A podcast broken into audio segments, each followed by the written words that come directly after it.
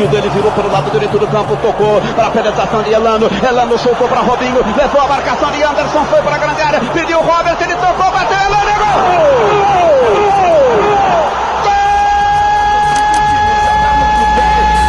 Do caminho sem perder o estilo. Santos é eterno, Santos é de pai pra filho. Yeah, ah, litoral sorrindo. Cidade grita gol, pra ouvir daqui. Yeah, ah. Fala Santistas do mundo todo, sejam bem-vindos ao mais novo episódio do Santos Futebol Cast, um programa feito por Santistas para Santistas, como vocês. Sejam todos bem-vindos a essa semana, uma semana alegre de liderança, pós-vitória na Vila Belmiro, 3 a 1 contra o Havaí. Vitória essa que nos colocou no primeiro lugar, depois de tanta luta aí para chegar. E agora nos dá perspectiva aí, né, rapaziada? Túlio comigo hoje e nos dá essa, essa perspectiva aí de realmente brigar por uma posição que muita gente não acreditava, né? Então, hoje a gente tem bastante coisa para falar no programa. Como sempre, primeiro bloco a gente vai trazer uma análise da partida, aquela análise tradicional do Túlio também. A gente vai fazer uma prévia aí desse jogo com o Goiás, próximo domingo às 11 horas na Vila. Segundo bloco, a gente vai trazer as notícias todas que o Roberto apurou pra gente durante a semana. O Roberto hoje não tá aqui com a gente, tem um compromisso importante, mas eu vou trazer para vocês as notícias que ele apurou.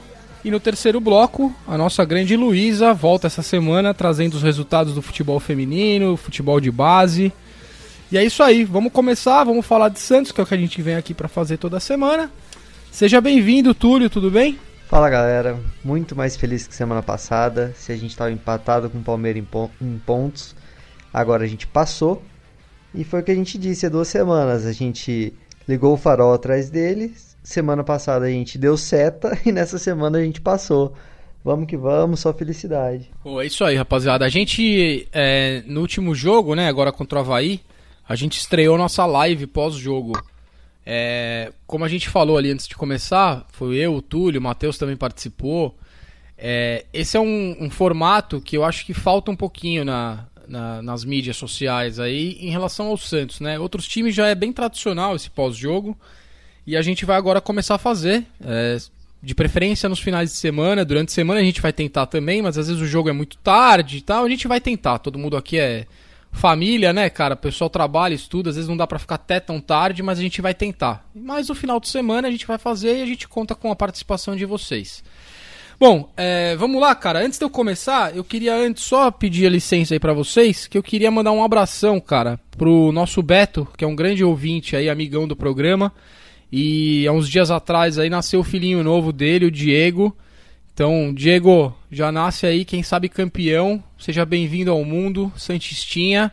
E também mandar um beijão para os outros filhos dele, para o Felipe, para a Júlia.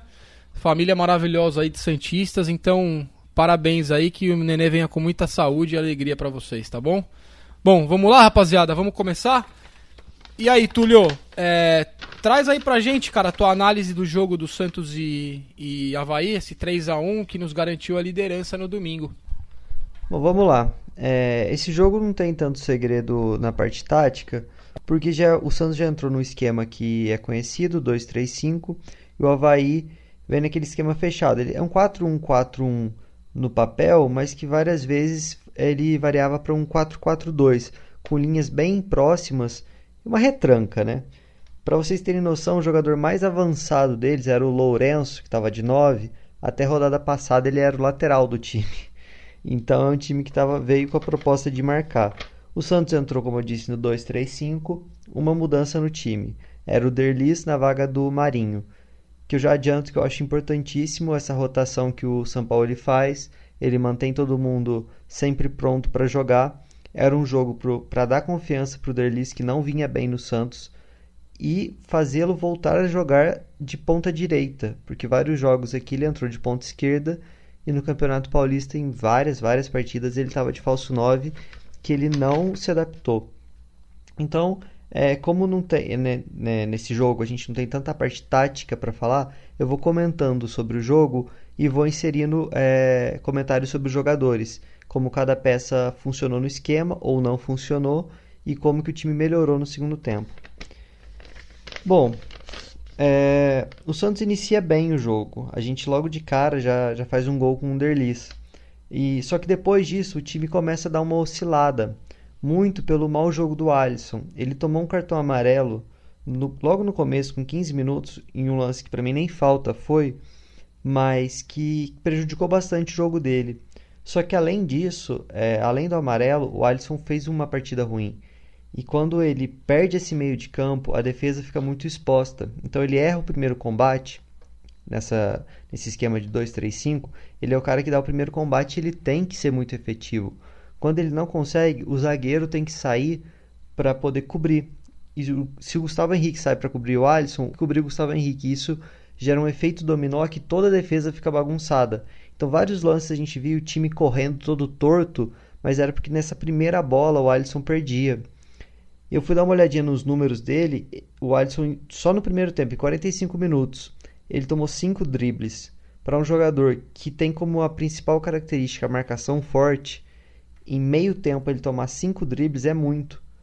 Eu olhei um outro dado, ele teve 13 disputas de bola, seja uma é, dividida, antecipa, antecipa, antecipação, é, ou uma disputa para o desarme, passe, seja qual for. Das 13, ele só ganhou 3. Então o Alisson estava muito mal no jogo. Com o time bagunçado e o Alisson é, errando esse primeiro bote, o Havaí conseguiu uma jogada pela esquerda que o Pituca não estava em campo, ele tinha saído para atendimento médico. E todo o time começa a correr para a esquerda para um ir cobrindo o outro. E essa bola é atravessada e o gol sai pelo outro lado do, do campo, nas costas do Ferraz. Foi culpa só do Ferraz? Não foi, ao meu ver.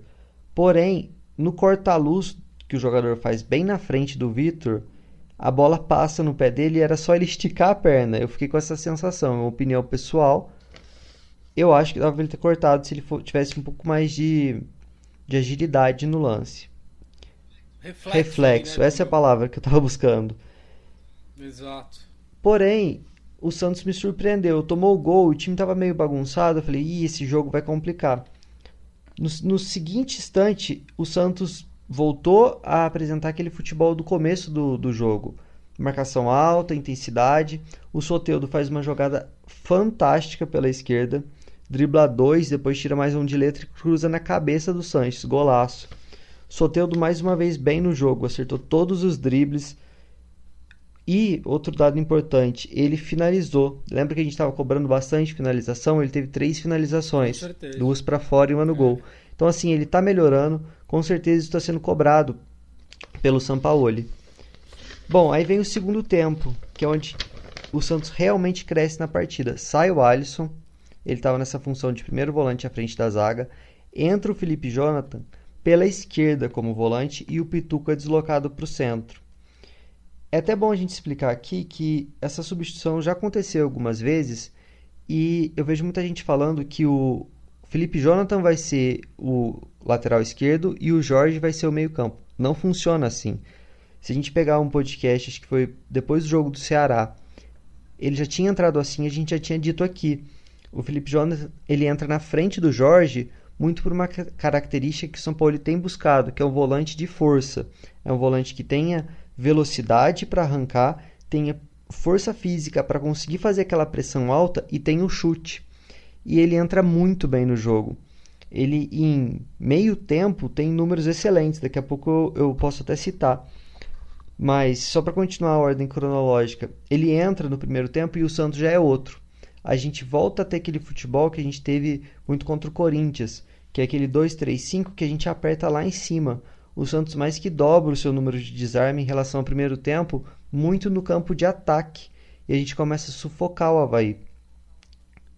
Na sequência disso, a gente começa a perder gols. Como sempre, a finalização ainda pode melhorar um pouquinho. A gente perdeu um do Sacha, na sequência a gente perdeu um do Marinho, passe também do Felipe Jonathan.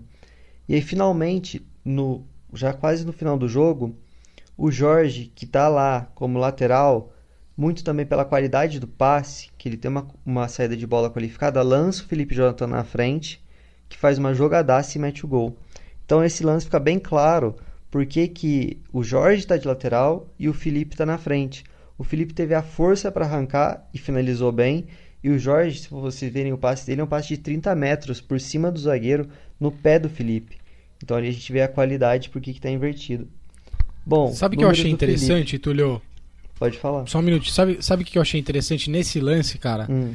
Que essa entrada que você realmente falou, em outro podcast a gente já tinha levantado isso da questão do posicionamento do Jorge e do, do Felipe Jonathan. É, o que eu achei mais legal nesse lance foi o quê? Não é que o Jorge, é, quando o Felipe Jonathan entra, o Jorge não fica simplesmente é, focado só na, na faixa lateral do campo, ele continua entrando pelo meio também na parte ofensiva. Ou seja, você vê naquele lance, a bola sai, não é exatamente da lateral, aquele passe dele já é ele jogando pelo, um pouco mais pelo meio também. Ou seja, isso confunde demais a marcação adversária. Porque o cara não. Ó, o Jorge vai ficar só na lateral ou ele vem pro meio? E o Felipe Jonathan? E eles dão uma certa invertida em alguns momentos Não, ali, na minha opinião, de propósito, pra realmente confundir. Foi nessa confusão que sai esse passe lindo, cara. E, e o Jorge, quando chega na frente, tem qualidade também, né? Eu vou, Também, eu vou até também. citar os números dele. É, ele Vamos primeiro dos números do Felipe, só pra. Vamos. Bom, ele teve cinco desarmes, quatro finalizações, sendo três no gol, dois dribles certos e deu uma quase assistência para o Marinho. Então ele fez uma função aqui, se você olhar nos números, muito boa para quem entrou em só 45 minutos. Essa quantidade de desarmes e de finalização, imagina a gente com um volante assim todo jogo, nessa média. Então Sim. pode ser que o São Paulo tenha encontrado o volante que a gente tem falado que falta, que tem é, essa lacuna no time. Quem conseguir encaixar nessa função que o São Paulo quer, vai ganhar a vaga. Ao meu ver, é a única vaga assim em aberto. As outras vagas ele rotaciona o elenco, mas ele já tem ele, ó, ou essa peça ou essa. Para essa posição de volante, a gente tem essa lacuna. O Jorge. O Jorge ele sofria muitas críticas no Brasil jogando pelo Flamengo na sua parte defensiva e na Europa também. E aqui no Santos eu tenho notado uma evolução é, nesse quesito dele, o que deixa ele um lateral muito completo. Ele teve cinco interceptações, dois desarmes, três cortes e ele tem uma baita qualidade no passe, na saída. Então o Jorge tem se tornado uma peça muito sólida. Só para finalizar, alguns destaques que eu não coloquei nessa ordem cronológica do jogo. Gustavo Henrique Aguilar. Aguilar, um excelente zagueiro que aparece muito pouco nas estatísticas normais. Ele trava muito chute e ele intercepta muita bola. Ele tem cinco é, interceptações e três chutes travados. Isso ao longo do jogo, você vai picando o ataque do outro time. Ele faz isso muito bem. E o Gustavo Henrique, em uma bola que ele tem treinado muito, ele até falou na entrevista com o Ademir Quintino, que é o passe entre as linhas. É, em vários momentos a gente viu o Gustavo Henrique é, atravessando o meio de campo, carregando a bola, e ele tentou oito passes entre as linhas. Então ele está ali na função de zaga, ele vai tocar direto para o atacante, é, atravessando o meio de campo do Havaí. Das oito tentativas, ele acertou seis. Inclusive, a jogada do Soteudo do gol é um passe dele. O Soteudo recebe a bola e faz aquela jogada. Então, é um quesito que o Gustavo Henrique evoluiu muito e que também pouco aparece. Para finalizar, o Derlis eu acho que fez uma excelente partida para recuperar confiança. Ainda acho que o Marinho está um pouco na frente dele se ele conseguir jogar para o time, mas é mais uma peça que a gente vai precisar é, ao longo do, do campeonato. Para finalizar, fechar de vez, eu tenho as estatísticas do primeiro tempo e do segundo tempo, para ver como é que Boa. o time melhorou no segundo tempo. A gente teve mais posse no segundo tempo, a gente finalizou três vezes mais, sendo que das 10 finalizações do segundo tempo, 9 foram dentro da área e 7 foram no gol. No primeiro tempo a gente teve 3 no gol só.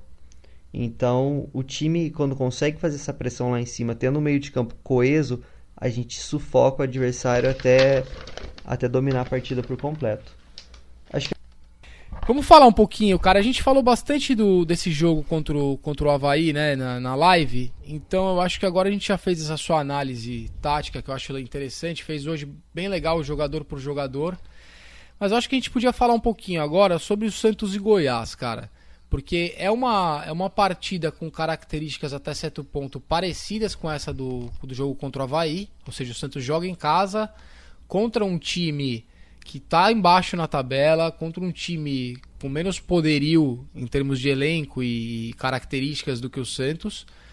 Mas é mais uma vez, é, um jogo contra um time em casa que é um time que historicamente é, é, complica, cara. O Santos não tem jogos fáceis contra o Goiás.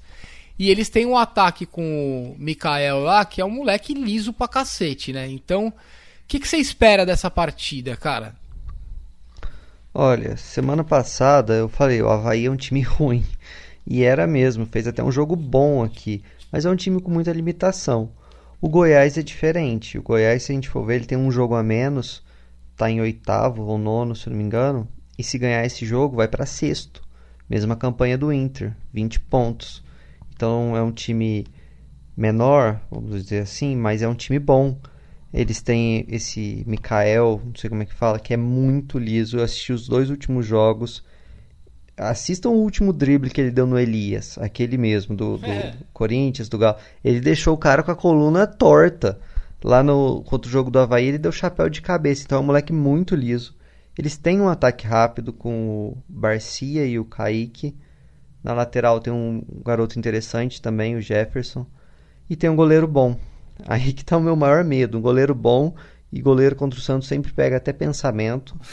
e é o, Claudinei, é o Claudinei de técnico. O Claudinei só joga na transição. Então eu espero um time armado para contra-ataque. Não tão. O 4-4-2 do Havaí, algumas vezes ele se adiantava, eles marcavam a gente até no meio de campo. O Goiás eu acho que ele vai ficar bem recuadinho para sair rápido. Então eu acho até que o Santos não vai no 2-3-5 nessa rodada. É provável que a gente vá com três zagueiros. E aí pode variar ali no meio no ataque para conter essa transição rápida, que foi o que a gente fez contra o Bahia, por exemplo. É, e a gente tem que segurar esse Mikael aí, porque se ele cair na esquerda ali no mano a mano contra o Ferraz, a gente vai sofrer. Então, isso que eu ia te perguntar, ele, esse menino joga pela esquerda, né? Ele joga, na, ó, contra o Havaí ele jogou pela direita, contra o Galo ele jogou pela esquerda. E ele tá numa fase encapetada. Eu espero que não jogue nada contra o Santos, mas ele cai nas duas pontas. Boa. Agora tem um, um, fator importante desse próximo jogo contra o Goiás, que por sinal, acho que já esgotaram os ingressos, né? A vila vai estar tá linda, lotada. Mas, parabéns, torcida. É só aquilo, né, cara? Uma pena que a Vila Belmiro hoje não cabe 40 mil, porque ia ter 40 mil na vila, né? Nesse momento, entendeu? Então, quem tá lá é privilegiado, torça do antes de começar o jogo até depois do jogo sem parar, porque vocês, os, sei lá, 14, 15 mil que vão estar tá lá, contando com as sociais, que eu espero que dessa vez o pessoal vá né, no jogo, é, que eles estejam representando todos nós, né? Do mundo todo, de outras cidades estados que gostaríamos de estar lá, não vamos poder, então essa galera vai ser nossa voz lá dentro, então a gente conta com todos vocês. É, esse jogo, cara, é às 11 horas da manhã, mais um jogo às 11 da manhã. O último contra o Botafogo a gente ganhou lá no Rio de Janeiro. Então eu acho que é importante os jogadores já terem é, passado por esse 11 da manhã há poucos dias ganhar do jogo, porque eu acho que quebra um pouquinho daquela nhaca que tava com esse horário, né? Então, é, tem um detalhe muito importante para essa partida. A gente tem um desfalque significativo, né, cara?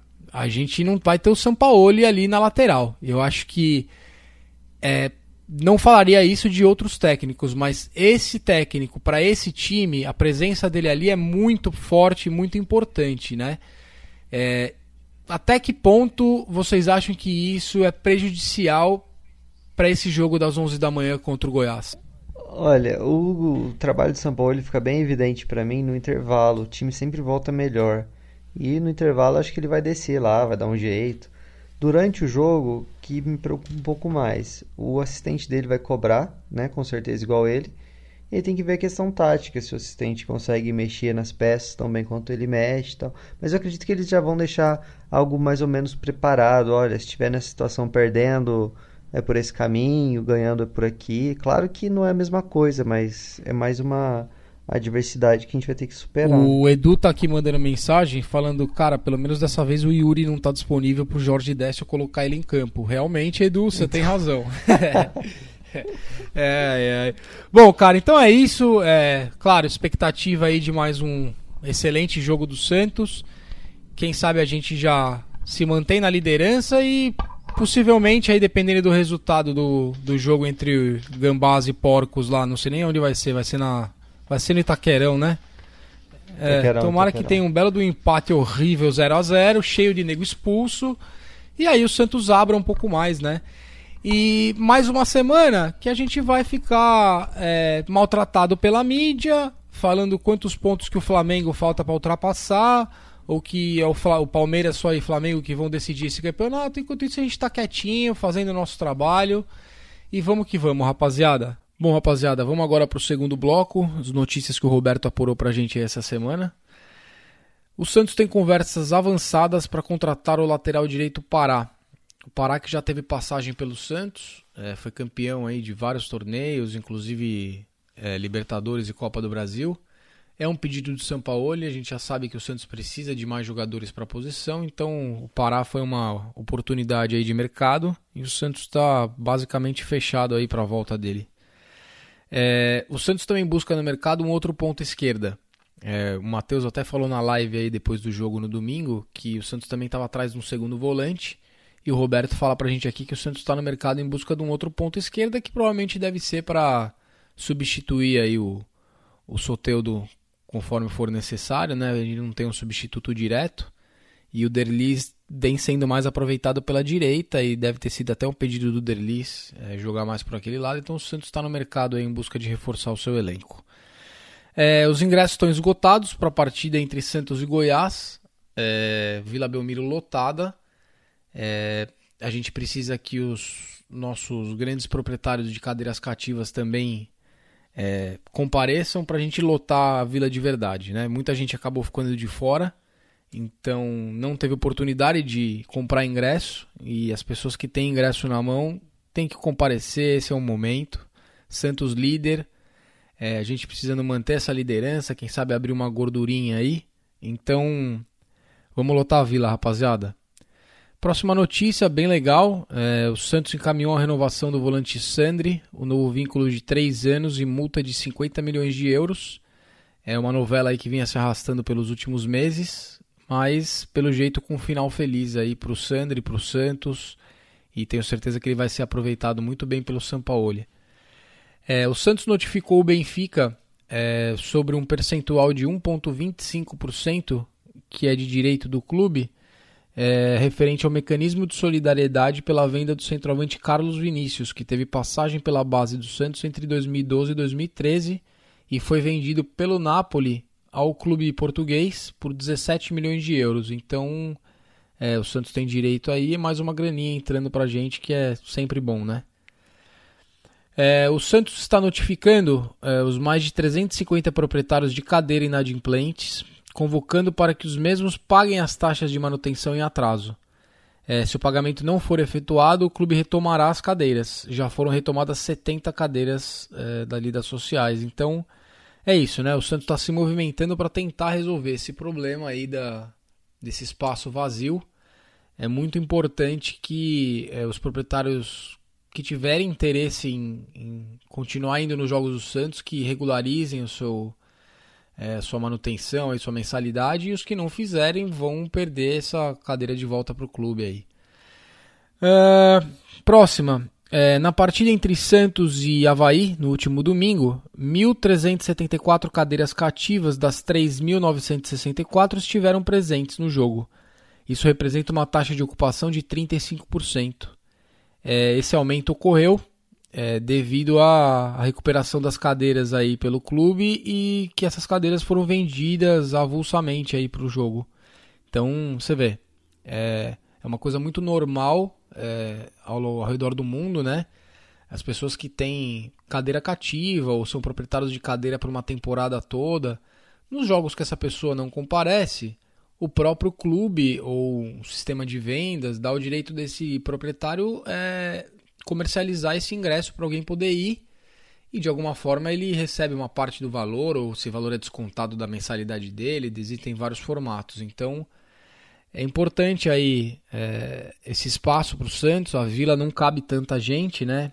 É, o time vem forte, é, mas a galera quer ir no jogo. Então, como eu disse, é muito importante que quem tem acesso ao ingresso que vá no jogo, né, cara? Se você não puder ir no jogo, você doa seu ingresso para alguém que vá.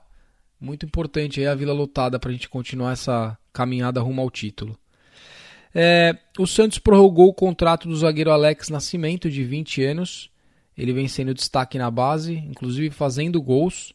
É, o vínculo do Alex inicial é, ia até o final desse ano e foi prorrogado agora até dia 31 de dezembro de 2023.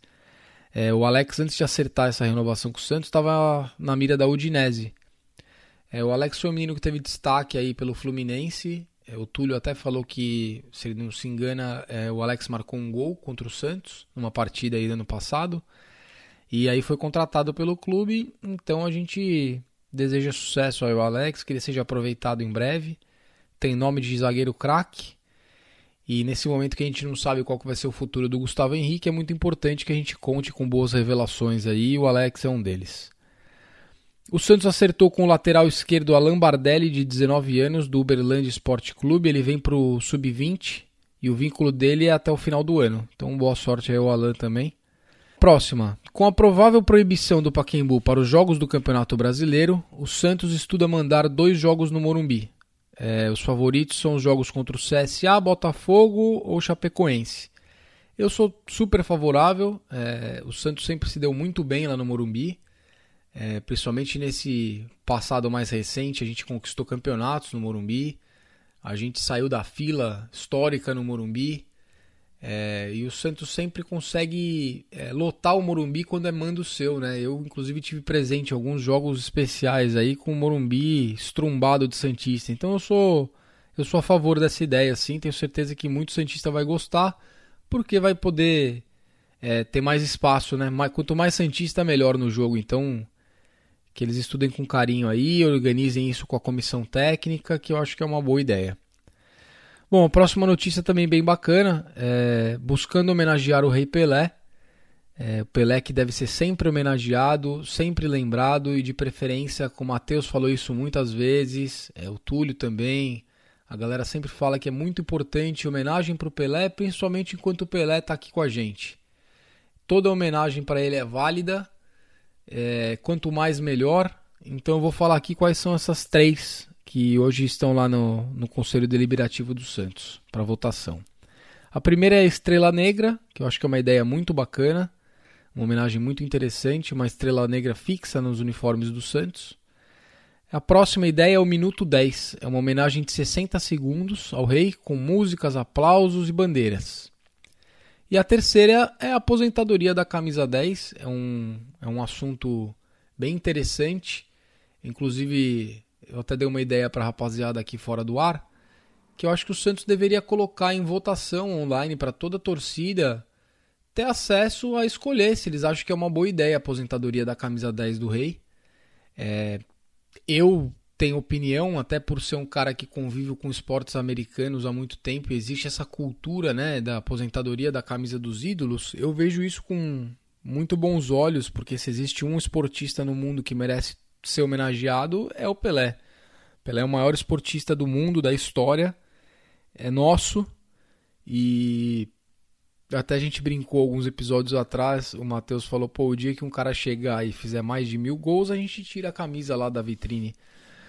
Mas é isso, acho que cada um tem uma ideia, tem uma grande parte da torcida que é a favor, tem uma grande parte que é contra. Então eu acho que seria um assunto bacana até para o Santos fazer essa interação com o torcedor. Vamos ver o que, a galera acha, né? Então tá aí. É, a próxima notícia é o meia Wesley Pereira. Ele é ex-jogador do Santos, ele tem 18 anos, ele está próximo de um acordo com Shabab Al-Ali, dos Emirados Árabes. É, como havia terminado o contrato do atleta com o Santos já, o Santos terá direito apenas ao training compensation. Então tem um direito a um valor aí por ter feito parte da formação do atleta. É, o Luciano Santos, ele é ex-treinador do Sub-17 do clube. Ele vai trabalhar agora no Emirates Club dos Emirados Árabes. É, ainda não está definida qual categoria, mas a expectativa é que ele assuma a categoria Sub-18 ou Sub-20 do clube árabe. Bom, a próxima notícia é sobre o Leandro Donizete, é, inclusive a última notícia para a gente fechar aqui esse bloco. O Leandro Donizete, é, ele teve o contrato dele prorrogado por mais três meses com o América Mineiro.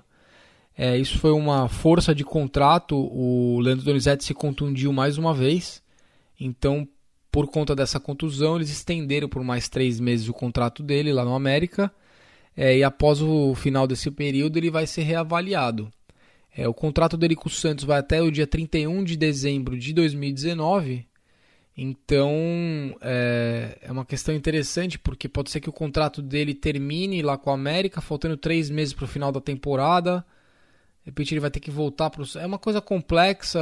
Esse jogador foi contratado é, na última passagem do Dorival Júnior acabou chegando aí com um salário altíssimo, um contrato longo, um jogador que não foi aproveitado, é, não tem a menor identificação, perfil para jogar no Santos e tá aí, esse pepino para a gente resolver até hoje, né? Bom, foram essas aí as notícias do desse nosso segundo bloco do Santos Futebol Cast. É, muito obrigado, Roberto, aí por ter feito essa gentileza pra gente. A gente conta com a sua volta semana que vem, Roberto. E agora é, vamos para o terceiro bloco. Como sempre, a nossa Luísa engrandece aqui e abrilhanta o nosso podcast. Ela traz para a gente os resultados do futebol feminino é, e do, das categorias de base do Santos. É, como eu sempre gosto de falar aqui no, no Santos Futebol Cast, futebol feminino sempre vai ter espaço aqui. As Sereias da Vila tem a casa delas aqui no, no nosso podcast também. E não é só em período de Copa do Mundo que o futebol feminino tem que ser valorizado, né? Então a gente tenta fazer nosso trabalho aqui, contribuindo com um pouco que a gente pode para o sucesso delas e para a galera sempre poder ter informação a respeito de tudo que acontece com as nossas sereias. E também futebol de base, que é a nossa, nossa grande joia, né? Do Santos Futebol Clube. Então é isso. Seja bem-vinda, Luísa. É... Tudo bem com você, Lu? Fala, nação Santista! Como é bom falar com vocês numa semana que a gente dorme e acorda líder, né? Domingo já foi uma alegria e tá se mantendo aí segunda, quem sabe na terça, na quarta, enfim. Só alegria para nós que somos líder da, da rodada e aí manter essa constância também pra gente cada vez ficar mais longe dos outros participantes. Bom, mas vamos falar aqui de coisas boas também do futebol feminino e do futebol de base. Começando pelo futebol feminino sub-18. Aquelas meninas que viraram notícia depois de ter dado aquela goleada na última partida. Elas têm que continuar assim porque a CBF, enfim, divulgou as sedes e a tabela da segunda fase do brasileiro. No dia 11, lá no Flores da Cunha, no Rio Grande do Sul, a gente vai ter a primeira partida contra o Internacional. No dia 13, teremos partida contra o Vitória e no dia 15 contra o Flamengo. Se nós ficarmos como primeiro ou segundo lugar nesse grupo, a gente já passa para a semifinal. Se as meninas manterem essa mesma linearidade, é provavelmente certo que nós iremos aí para a semifinal, quem sabe uma final e quem sabe trazer o título para casa também. Mas vamos ficar de olho aí, só torcendo que o jogo a gente nunca sabe qual vai ser o resultado, né? Bom, vamos lá. Principal do brasileiro feminino, Santos empatou com o Audax 1 a 1 e o gol da nossa artilheira Gláucia. O próximo jogo, né, agora vai ser lá em São José dos Campos, na quarta-feira, dia 31, às 15 horas, contra o time do São José. O futebol de base merece nossos grandes parabéns aos nossos peixinhos. Sub-8 e Sub-9, comandados pelo Felipe Sá, conseguiu a taça da 17ª edição da Supercopa América de Futsal. Taça Volmar Teixeira dos Santos. Então, parabéns aos nossos pequenos aí e ao técnico Felipe Sá, que receberam esse título e estão trazendo eles para casa. No Sub-11, os Santos, comandados pelo Zeziel Kleber, também venceu o Fluminense e é uma partida válida aí pela medalha de, de bronze da segunda edição Leme Cup. E o gol foi feito pelo Santista Samuel Pierre. Então, parabéns aí ao Sub-11 que também teve um resultado positivo. Já o sub-15 e o sub-17 não foi tão bom assim. Sub-15 perdeu de 1 a 0 para o Botafogo e o próximo jogo será no dia 3 do 8, lá no CTR Pelé. E o Sub-17 perdeu de 2 a 0 para o Oswaldo Cruz. O próximo jogo também é no dia 3 do 8 e eles vão enfrentar o Guarani às 11 horas. Então o Sub-15 vai abrir a rodada contra o Rio Preto e o Sub-17 contra o Guarani. Bom, Sub-18 do Santos também tem show, também tem goleada. 10 a 1 contra o Bay Fortune. 5 gols do Caio Mota, 2 do Reiner E Fernandinho Paiva, Gabriel GB e Jonathan também. É muito gol. E a gente tem que ficar de olho aí nesses jogadores porque eles são o nosso futuro, né? Então o sub-18 tá muito bom. A gente tem que abrir os olhos também para esses jogadores. Tá tudo dentro de casa. E o próximo o compromisso dos Marios, do Mário Jardani e do seu time será na noite da terça-feira, dia 30, às 22 horas, contra o Nice da França. Bom, tendo isso como notícia, temos também notícia boa no Sub-20. Fizemos 2 a 1 contra o Ponte Preta, gols do Wesley Santos. E mais uma vez, jogadores que estão dentro de casa. O Santos tem que manter esses jogadores para chegar na base e aí sim a gente tem um time bom. Como está sendo, como está se mostrando, né? Sempre com jogadores novos, jogadores que estão aí renovando o Santos cada vez mais, porque essa é a cara do nosso time, né? Fazer o que a gente sabe dentro de casa para poder mostrar aí para o mundo como a gente está bem, como a gente está numa boa fase, como a gente está com um aproveitamento incrível nas partidas, tudo com jogadores que vêm lá do comecinho com a gente.